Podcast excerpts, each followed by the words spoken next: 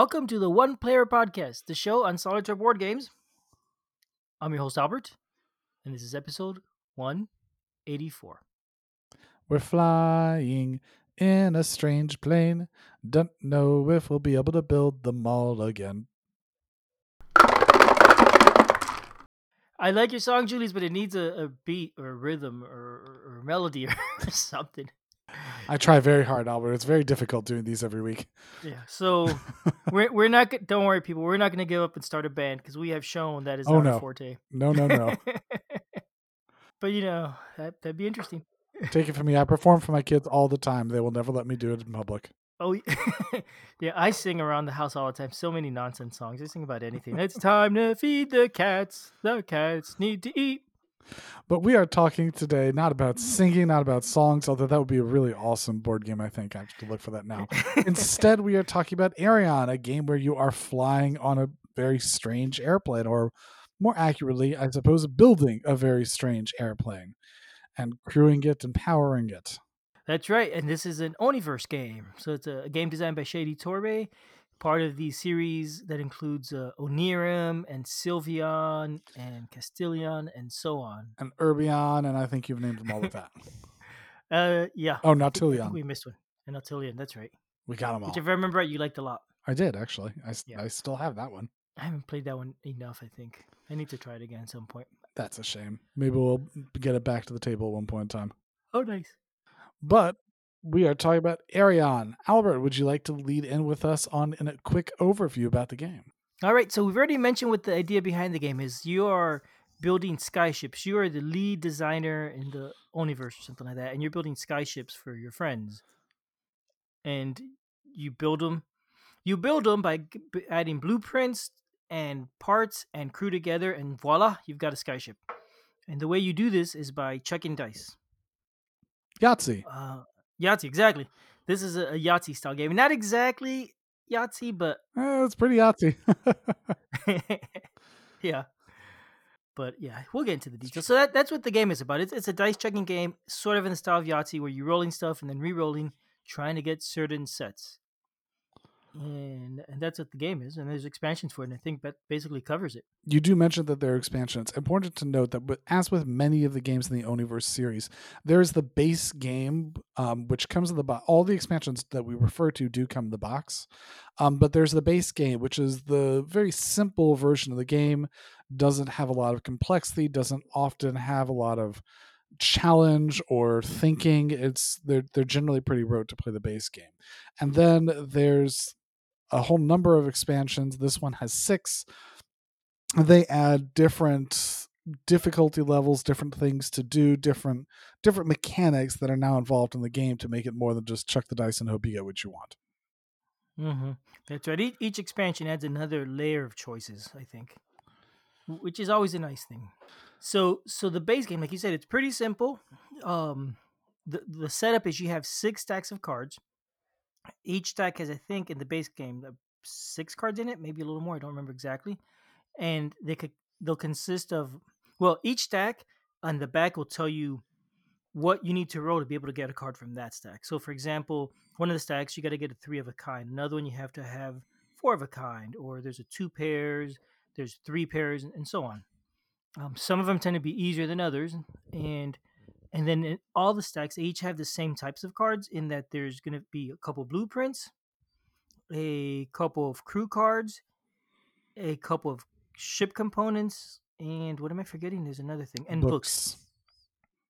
Um, now, other the books are all exactly the same. Other than that, there's two types of crew, six types of blueprints, and three types of ship components.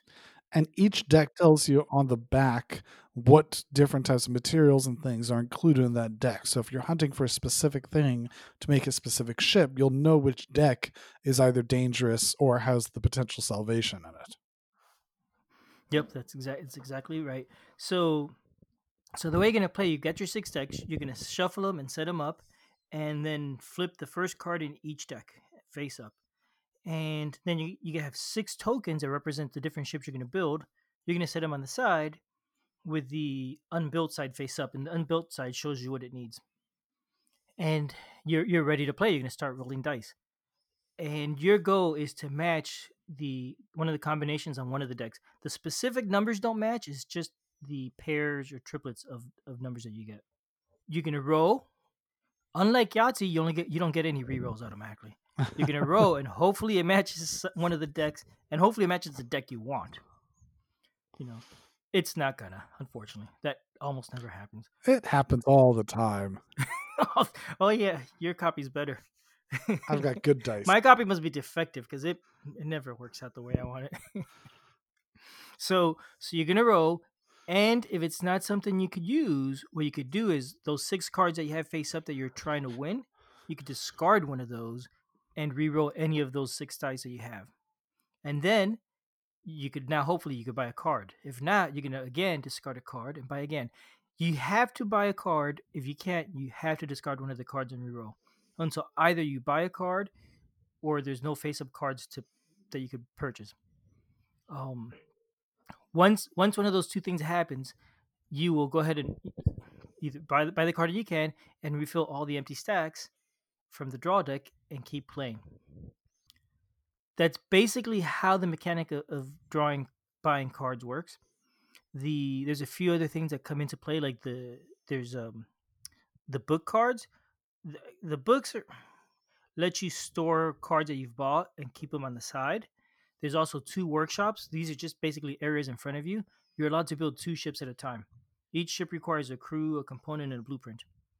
So, if and for you, clarity's sake, have- it requires first the component and first the blueprint and only then the crew. yes, the crew you have to fill, get it, the crew last, which is always a challenge Annoying. for me. yes. and annoying, yeah, pretty much. And, and when we say annoying, it's not a bad annoying. it's it's the fun that comes in the dice chucking game, really. yes. That, that's what I think, anyway. Um.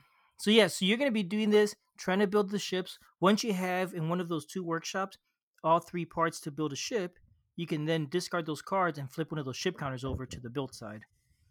And you can keep doing this until either you have built all six ships or you run out of cards and can no longer do anything else. And that that's the whole basic game right there. I don't think I left anything out. I did. I didn't mention the books too much. If you get a book, you're gonna set those aside. They have their own special place to put them. You can only have one book at a time. A book you could either discard it to get three free rerolls, super handy, or you could discard it to pick any one of those discard stacks because you've been discarding cards like crazy, obviously, since you can't get those darn numbers you need. And uh, you could pick two cards out of them and put it back on top of the deck. So, so if you, for example, had to discard all all your blueprints of a certain type that you really needed, you're able to go fish for them and put them back in the deck. And and that's everything about the base game right there. It's it's a pretty simple mechanic. It is it is fun. It is satisfying. It is it is random. Sometimes things work out really nicely. Sometimes they just don't line up, and it's just, it's just frustrating. Um, but again, that's fun. What what this game has, right, as all the Oniverse games pretty much, is expansions that give you more variety and more ways to play, and you could mix and match as you like. Right. So you want to go over the expansions, Julius? Well, I think maybe we should talk about our thoughts about the base game before we go over the expansions. okay. Um, what was your idea? Of, what was your thoughts on the rules in general for this game? Did you think the rules were okay? They they're okay. There's a, a couple things that are a little bit confusing and are generally explained in the rulebook, but a little bit hard to find, specifically in the in the how to make the sets. Mm-hmm. Um, for example, the, there's one card that says AA plus BB plus CC or AAA plus BBB, meaning you have to have three pairs or two pairs or th- two triplets. Um, somewhere in the rulebook, as a sidebar, it kind of tells you that whenever you have that kind of thing listed, where you have two pairs listed, they could actually be the same number. So it could be your two pairs could be all Two, sixes. two, two, two. That that counts exactly. All twos, yeah. Um, and then there's one card that says A plus B plus C plus D plus E, and that specifically means a run of five. So it's either one through five or two through six exactly.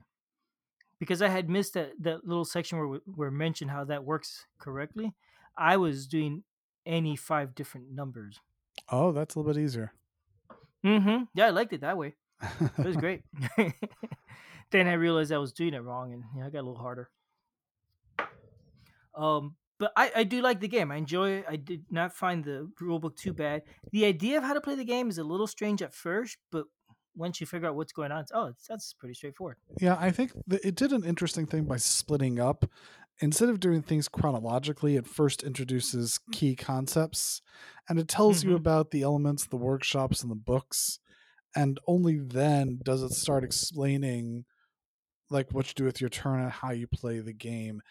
And oh, I, mm-hmm. the the key concepts both on the one hand were a little bit too vague for me to understand the whole of it and i felt like i had to essentially read that twice. I had to read key concepts and then i had to read how you play the game and then now knowing how you play the game i had to go back and reread the key concepts. So i'm not sure if there's a better way to do that. Yeah unfortunately it's a small rule book it is a small rule book. I'm not sure if there's a better way to do that though, because I mean it it has complexities. Like there is definitely things going on, and you sort of have to explain it that way. So just be prepared that it may take you a, a second read through of the rules before you really fully understand it. Yeah, I, I, agree with what you're saying, but but it's not a complicated game. So you're like Julie said, go through it, reread it, you'll get it, and it's pretty simple. It's, mm-hmm. a, it's a nice, simple, traditional mechanic almost. What did you think about the theme? I love the Oniverse. I really enjoy it. The theme in this one is pretty neat. I love the idea that I'm building a skyship. Um, you know, it's it's it's it's a light it's a it's a light theme. it's very pasted on, but there there are five other games already in this series, and so so it sort of built on that universe, which is non-existent. But I I love that one of the uh, crew that you could have on your ship sure look an awful lot like the nightmares from Onirim. What? Which ones? the the no. ones with the pointy ears. Yeah. The pointy ear guys looks just like the nightmare with the pointy ears from Onirim. I sure think oh, so. Oh, they are the incubi. mm-hmm. Yeah, they're the incubi. So, oh, so it makes me wonder. I mean, you know, right? It, it, makes it interesting. Like, what's going on? Why are these now the good guys and not the bad guys? Kind of I kind of wish I knew all the stories behind this. Uh, yeah, and, and, I, and I like that about it. You're assuming that they are. yeah. I don't know. and you know that, that this went from your dream and before you were a human. No idea.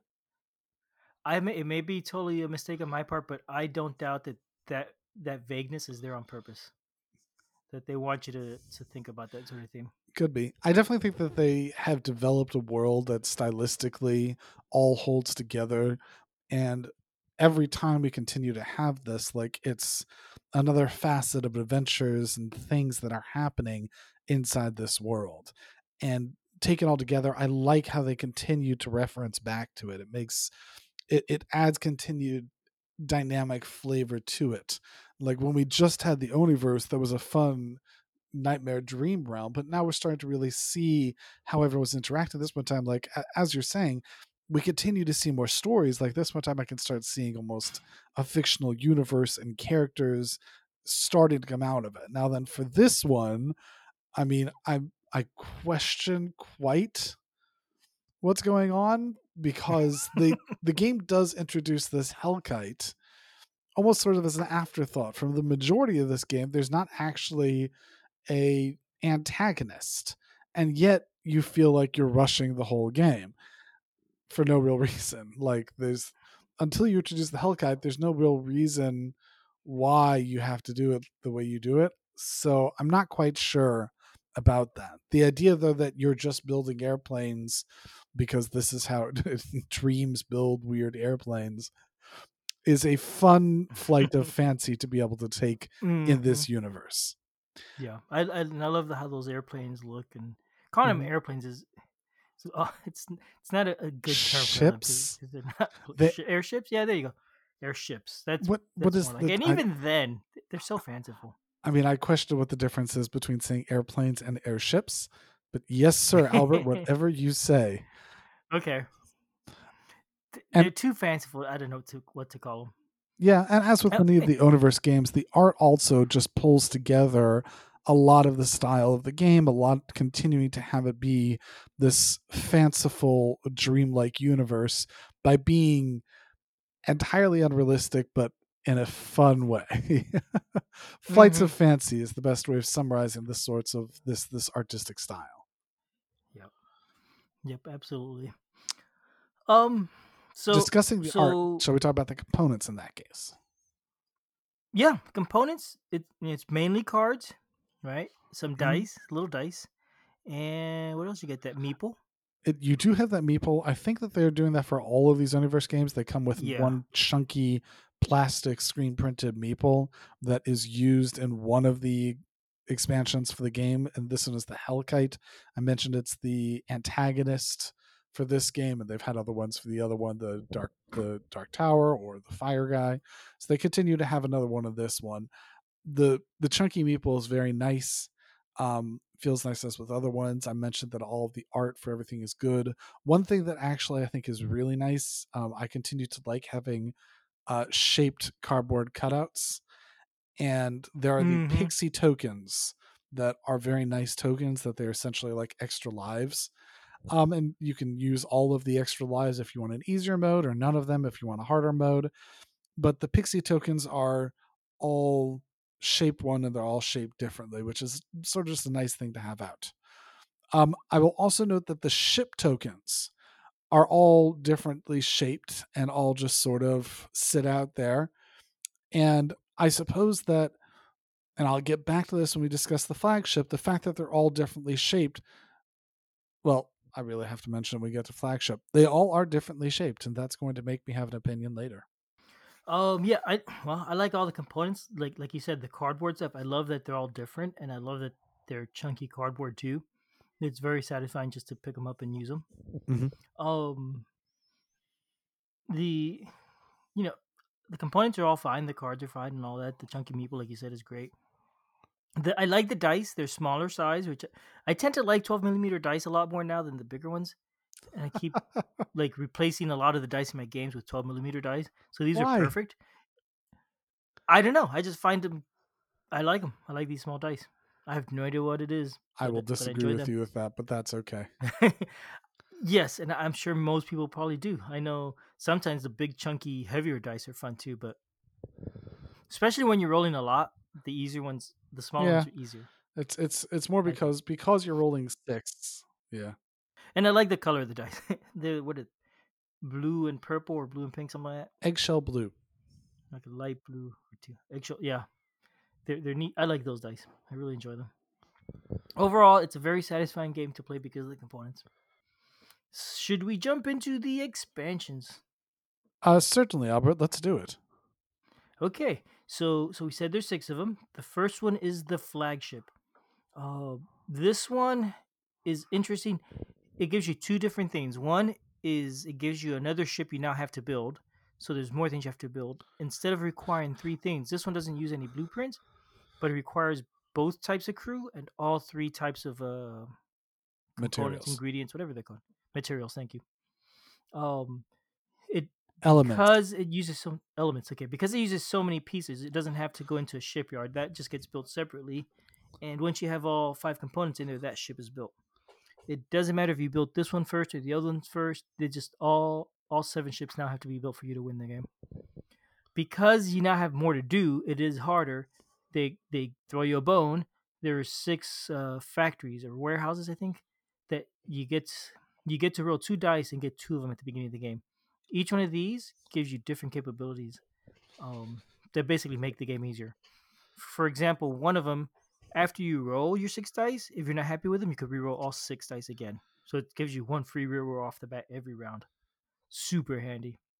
And, and there's other useful abilities. There's one that lets you build the or add the work the the crew ahead of the other parts or at any, any order so that so no longer locks things up which is nice again um, it's a neat expansion. It it adds more variety again, a little bit of a challenge, a little bit of an easierness to it. Mhm. Easierness. Uh, one comment I have on this one is that at, many of the expansions do add in the ability to make it more difficult. With this one, the way you can make it more difficult is that instead of just getting the factory cards, the ones that make the game easier for free at the beginning of the game, instead, each of them actually has the same matching backs for each of the six decks because there's six factory cards. And so you shuffle them into the decks, and then you have to actually acquire up to two of them over the course of the game before you have access to them. And unlike with the other expansions, I actually think this is more fun with the difficulty with the difficulty at that level. Um, not only does that mean that you have a little bit more flexibility with things you could discard, because at that point in time, if you get to the other factory cards are then just free discard fodder. Uh, but I think it's more mm-hmm. fun to sort of acquire, work for, and make the choices on being able to acquire the factory cards and the special bonuses you get rather than just sort of getting those for free at the start of the game. I enjoy that more. One comment yeah. about the component. It, go ahead. Mm-hmm. It doesn't necessarily even make the game harder by playing that way because if things work out right, you could get two two of those factories show up at the very beginning, and you still get them at the beginning. And like you said, you now have the other ones in your deck, so you could discard them for free rerolls. Right? They actually become a benefit. Mm-hmm. So potentially, it makes things easier. Well, um, but I, I hadn't used it. I, I hadn't played the difficult way in a long time, and my recollection was that you could have any number, not just two. No, it's up to 2 I'm sure I had that wrong because that didn't seem right. I've got the rules open in front of me. It's up okay. to two. nice. Okay. Are um, you going to say something? Yes. One comment about a component for this one that I don't like. It does come with another ship token, the flagship. And I mentioned mm-hmm. before that all the different ships have sort of varying different uh, sizes to them the flagship feels like it should be a more major ship, that it's bigger or somehow more distinct. But in all reality, because all the ships are already just a different variety of sizes, this just becomes another one that's a different variety of sizes.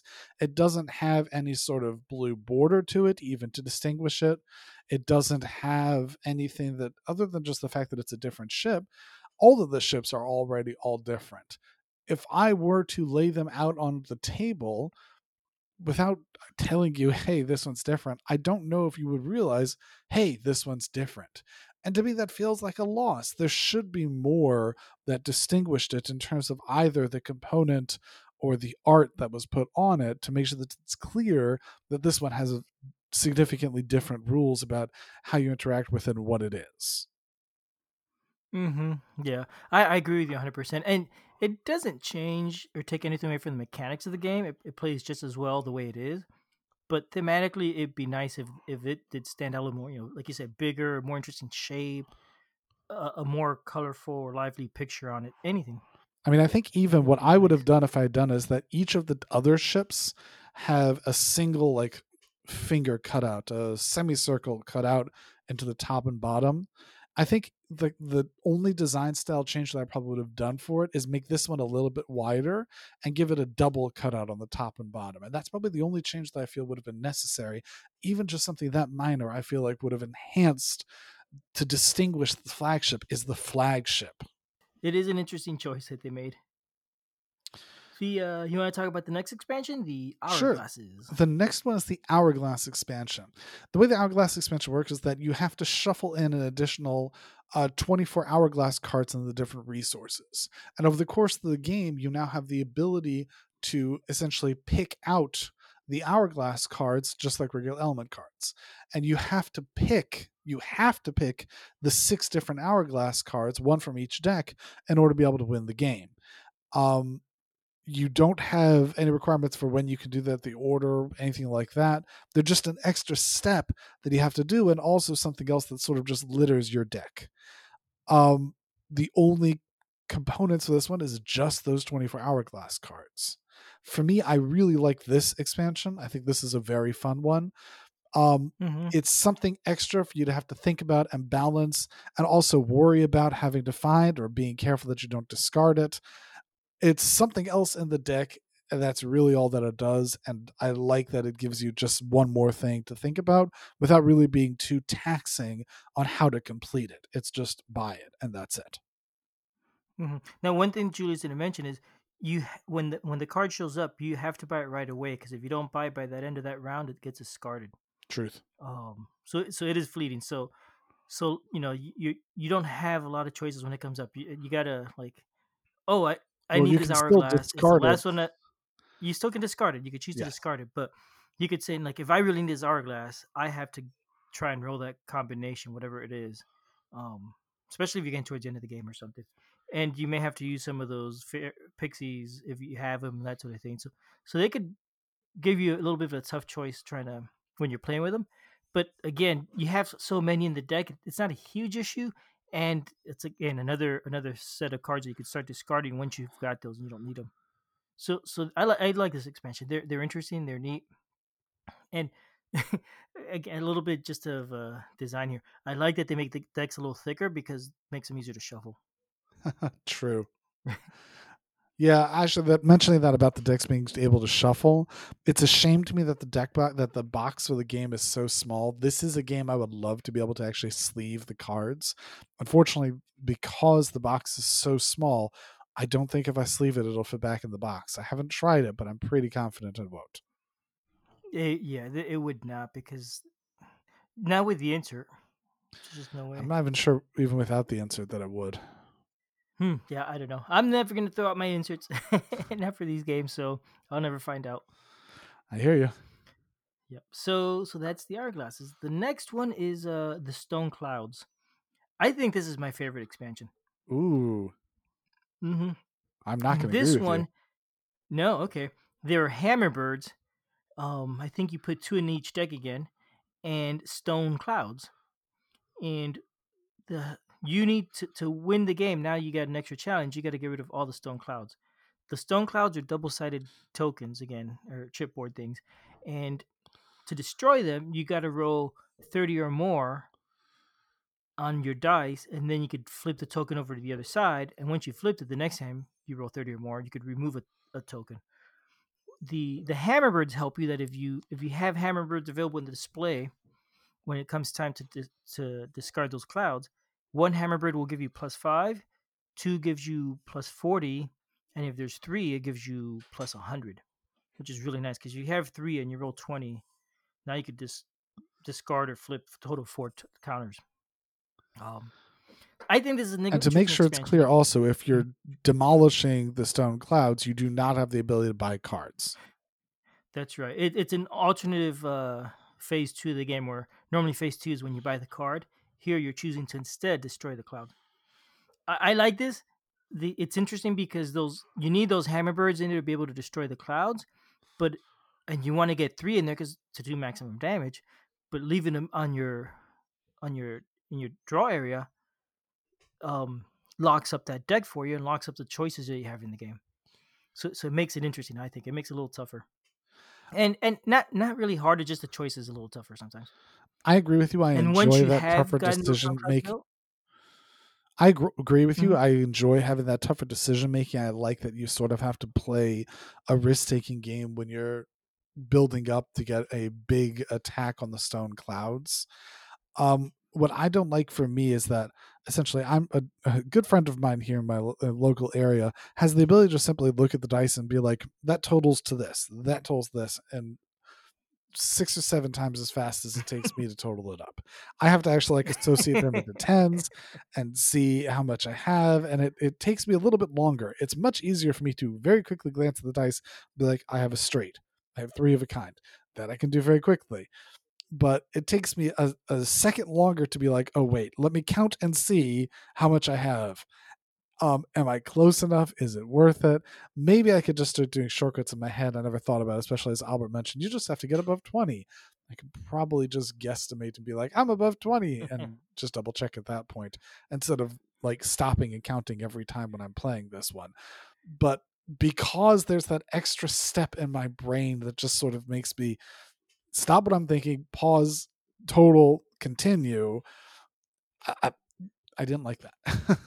it, it made me wish I had a, a, a it made me wish I had a volunteer here who could just continue to shout out totals for me. That's funny.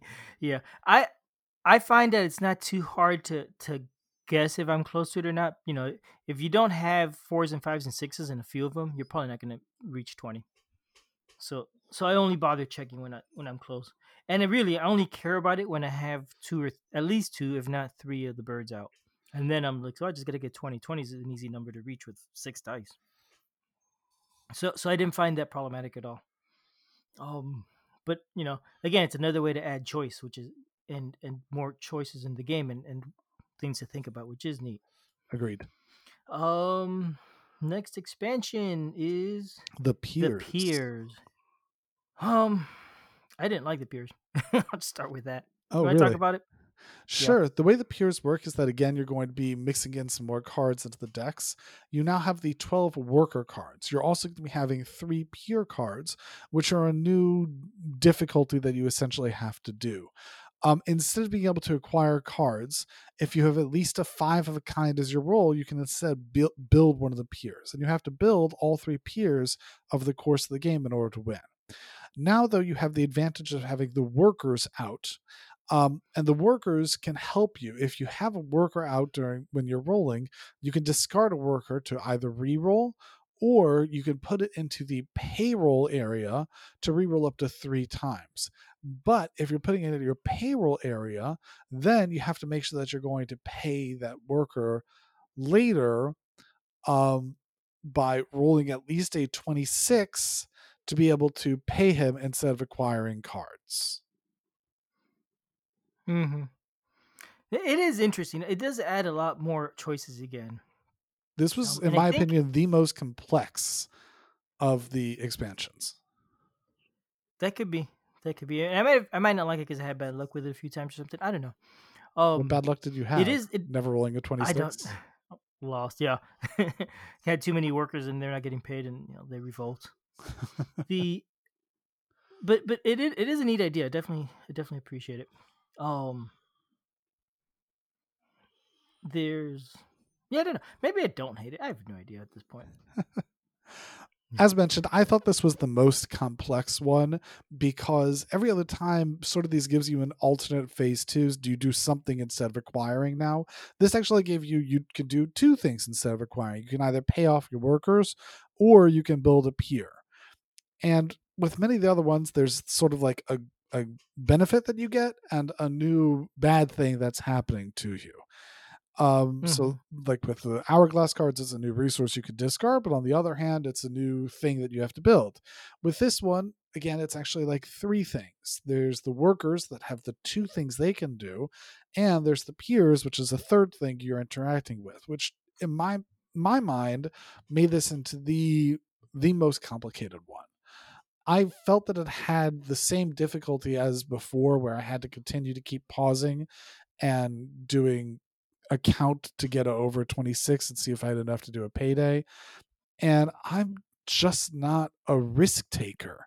So I've I very rarely wanted to do a worker in the display to reroll three times because that meant that now I'm obligating myself that I have to do something else, that I'm essentially adding extra victory conditions that I didn't need to do. I never wanted to take that risk. I'm just not that kind of player. And because of that, I never really was interacting with like half the a third of the stuff in this expansion and it just uh, it fell flat for me. Yeah, it's it's I don't know. I have nothing to say. I'll take it back. So yeah, I think this one got on the low tier for me together with the Stone Clouds. Um, I thought you were gonna tell me you liked it. What's No. number five. The okay. the the next one. Then let's just jump to the last two here. The Hammerbird eggs. Right. So we introduced the Hammerbirds in the Storm Clouds expansion. There's also Hammerbird eggs in expansion number five. Um, this expansion is just the eggs, and again, there's 12 cards, two per deck. The eggs are interesting in that they're gonna they're gonna clog up your your decks. Is their goal. If an egg shows up, you the only thing you could do is if you roll the exact number, you could go ahead and take it and set it aside. You now have this egg available that you could use later. You could never choose to discard an egg for a reroll. Um, now this expansion is the introduced instead of a, a new win condition, it introduced a new lose condition. All the other ones had had a, a second win condition, something you had to meet to succeed. This one, if you start a turn and all the decks only have eggs available, you lose. Actually, you don't lose immediately. You have a chance to, to get one of those eggs, eggs, and um, set them aside to, to roll one of those pairs or sets, whatever it is. But if you aren't able to do it immediately with uh, your first row, you lose the game. Oh, and so so it's a challenge, right? Because you got these eggs and you got to get them out of there. Whenever they show up, you have to get them. Otherwise, you're gonna start having fewer choices because there's fewer places you could discard from and whatnot. But if you do have an eggs that you've already acquired and set aside, they're handy because what you could do with those eggs is at any point discard any number of those eggs one, two, three, whatever. Choose a deck and draw that many cards from it. Look at them, pick one, and make it your current active card, and shuffle the rest of the cards back into the deck. So if there's already another active card, you could go ahead and shuffle that one in too. So that this could be handy if there's a stack that just doesn't have anything good and you really need a specific worker or something. You could go ahead and maybe discard three eggs, see if you if you find that worker in there, and trade it for the card that was active, and then and then put that worker there. And now hopefully you already got the roll. If not, you could try and get the roll that you need to get it. So it is interesting. Um, I I don't like the way it locks things up. It does slow down things a little bit for me. It also requires you to do shuffling in the middle of the game, which also slows things. It does. Down. Yeah, but honestly, it didn't happen that often. There's not that many. There's twelve eggs. Um. So at most you'd be shuffling twelve times. Potentially more, I guess, if you if you use one of the books to to get pull those out from the discard and put them back in. But I can't imagine somebody wanting to do that. that would not be the target. no. But yeah, so so you may have to shuffle, and if you're discarding, no, three, you can't even pull it out again because they're removed from the game when you use them. Oh, okay. I've forgotten that. Yep. So so they're interesting again. You know, they give you more choices. They lock things up, but they kind of help you fish for those cards that you do need, and kind of in a way also make it easier. Um, so it's sort of balanced. More choices. Overall, I found it did make the game harder, but what it definitely does is give you more choices. I like that you have Stonebird and Stoneberg eggs, so so I was excited about using those two expansions together. I did not find it work so well for me. You just like the babies. Um, yeah, yeah, like the babies. so that's the Hammerbird eggs, not Stonebird eggs. Um, yeah, I'm also not such expansion... a fan of this one uh, again because mm-hmm. I feel it just slows it down having to shuffle. Um, with such a small deck, like if I could sleeve it, maybe this this is one. Of, this is one of the ones I was like, if I'm doing this one, I really want to be able to sleeve it, and still don't feel I can. Uh, it, it it just feels like it's a it's going to slow the game down more. So this one sort of goes into a medium tier for me. you know, but it's a powerful one. I'll tell you, for example, uh, you you roll three pairs, and that rarely comes up. And you say, "Oh, I could really use the, the blueprint that come that's in that deck now." But you know, there's oh look, there's one in my discard, or they're in the discards. I could go ahead and use the book that I have, move it from the discard to the top of the deck, and then use the egg to draw the next card in my deck and replace it with whatever I had out. I hear. No, voila! I've got the card I needed, and I could just take it. So I hear. it could be super handy. but yeah, at a at a cost. Go on, Albert. On to the Hellkite. All right, so the final expansion is the Hellkite. This is the one that uses the, the cool little kite shaped meeple. The bad guy. Um, the bad guy. this one is interesting because now you're gonna have you're gonna basically sort of set up a map above your six decks. You're gonna you're gonna there's two types of cards. The the game brings eight outposts. Eight outpost cards and mm-hmm. eight layers. What's the other one? layers. So eight layers and eight outposts. So the Hulk you need to destroy the the Hellkite's layers so it doesn't have a home anymore. So the way you're gonna play is you're gonna shuffle the layers, put six of them one on top of each of the stacks of cards that you have, um, over it. Not not on top of the directly on top of the cards, but like behind them, I guess. Um, and then you're gonna take the layers, or I'm sorry, the outpost, and cover each of those layers with one of the outposts. Uh, the outpost on the on the on the bottom they tell you they have a picture of some of the icons of things you cannot acquire when the kite is there. So you're gonna start the game. You're gonna put the Hellkite on the first one, and if that one shows, for example, the workers, you cannot acquire a worker while the Hellkite is at that outpost, or that yeah that outpost. Um, this adds a new action instead of acquiring a card. You can instead destroy the Hellkite. To do that, it's the opposite of the the Stonebirds and the Piers. You have to get a low number. You have to get 15 or lower. Which is much easier for me it, to calculate. yeah, but you know what? I find it harder to get. really? I find it that I, I was getting above 25 all the time, but 15 for some. And my math might be wrong, but I was I was finding it hard. I mean, I don't know. statistics suggest that it should be about the same, but okay. Yeah, you're right. I mean, actually, it should be easier because for for the Piers, you got to get 26 or higher, right? And six times six is 36. So the highest total you could ever have is 36. This So is it's a true. small range with a with a well, the have a bigger lowest you can ever have is six. Oh yeah, you're right. So it's about the same. You're right. I didn't think of that. So it's about the same. But anyway, uh, I guess that's neither really here nor there. So if you if you have that, you could choose to destroy that outpost where the kite is at, and you just remove that card and take it out of the game. And now the layer that was underneath it, you flip it over so you could see the the uh, symbols on that one. When next time your kite is at this location, if you have 15 or lower again, you could go ahead and destroy the kite or the location and you will get, be rewarded with whatever icon is shown on there. So it may have again workers or blueprints or whatever. If one of those cards is available for you to buy, you could just get it for free. Which is super nice if, if the card you need is in one of those really hard to roll things like the the two three of a kinds or the two the, the three pairs. Um, you could just go ahead and take that card for destroying the layer. Um, at the end of the round, every single round, the kite moves over one space to the right to the next outpost or layer, to the next cards. When it reaches the end, it goes back to the beginning. So throughout the game, he's going to be moving along. And you're going to destroying those outposts and then those layers underneath them. To win the game, you now have to destroy all the layers. So not only do you have to build your ship, plus whatever other expansion you're using, you have to get rid of all the layers so the Hell- Hellkite no longer has a home. It's an interesting expansion. I'm going to Mhm. mention that the art for this really evokes that sense of bad guy. It's the evil look of the outpost. It's the red glare.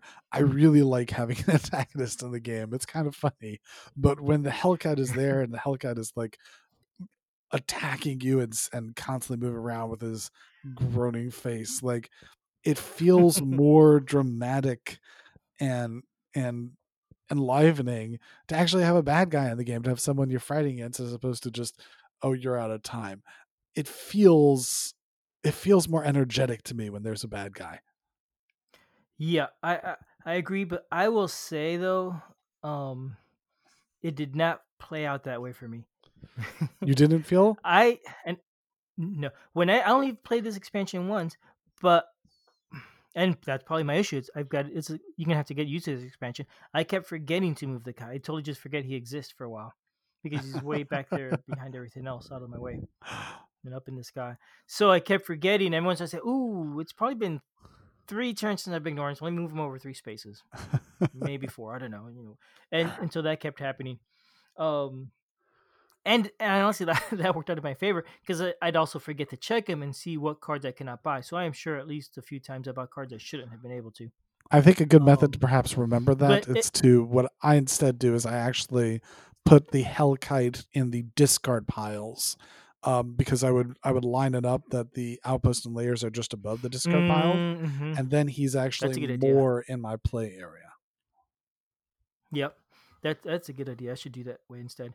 Though, I mean, otherwise, I do like it because again, this is an expansion that really makes things a lot more interesting. Because now you got to keep an eye on where the Hellkite is now and where he's going to be because you're not going to be able to card buy whatever cards he's blocking when he's at his, his outpost.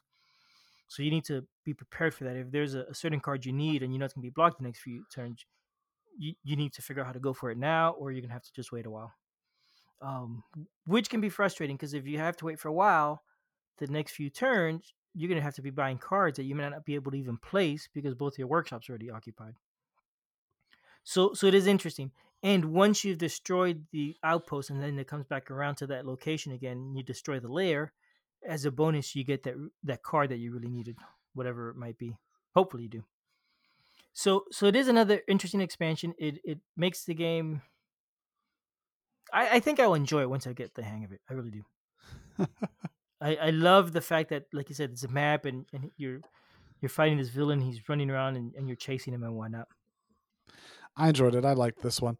I think this was a lot of fun. It it, it just it it brought something that I feel like was missing to the whole game, which is a bad guy.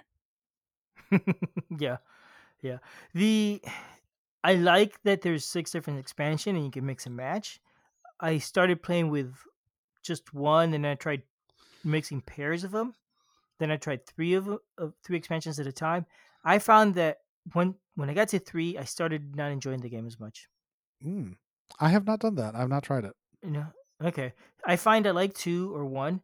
When when you add three, it becomes a little bit too chaotic because you don't know what's going to show up. Like for example, those hammerbirds, you're hoping to have three of them visible at the time, but there's so many other cards in your deck now that the likelihood of getting three is just lower.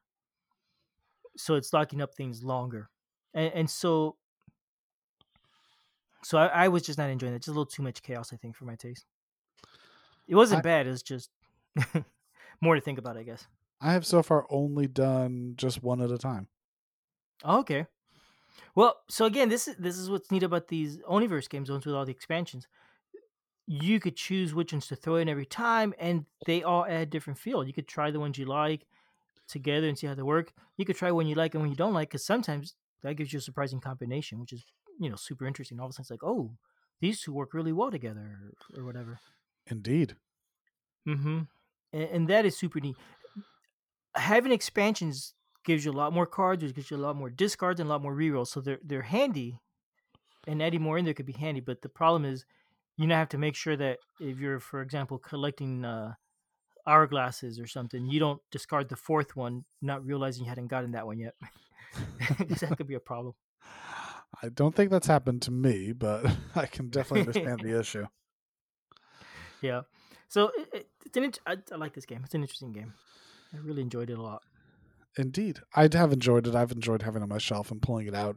It's not a game that requires a ton of thought process. It's not a game that takes a lot of time to be able to go through. And having the different expansions, having the different types of gameplay mean that even if you're getting bored or you feel like you've seen one specific type of it, mixing it up by having different, using a different expansion continues to give it a sort of fresh flavor feel. So, as with many of the Oniverse games, I do continue to enjoy this one. Mm-hmm. Yep.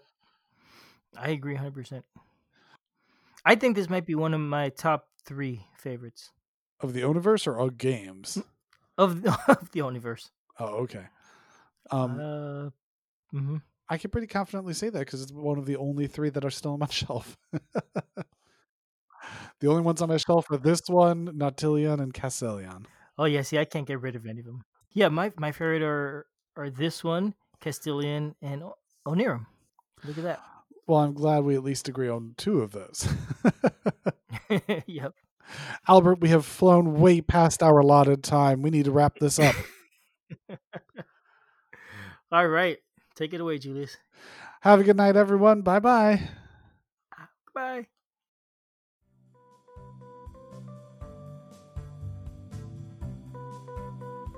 Thanks for listening. We love feedback, so we love hearing from you. You can reach me at julius at oneplayerpodcast.com or jlbird on BGG, and Albert can be reached at albert at oneplayerpodcast.com or fractalute on BGG. Our website is oneplayerpodcast.com with the number one, and we're also on Twitter at oneplayerpodcast. The intro music is copyright Angus, can be found at jamendo.com. The transition music is copyright by Dan Elduce Pancaldi, whose page is at donpancaldi.com. The One Player Podcast is protected under a Creative Commons share alike license. Thanks for listening.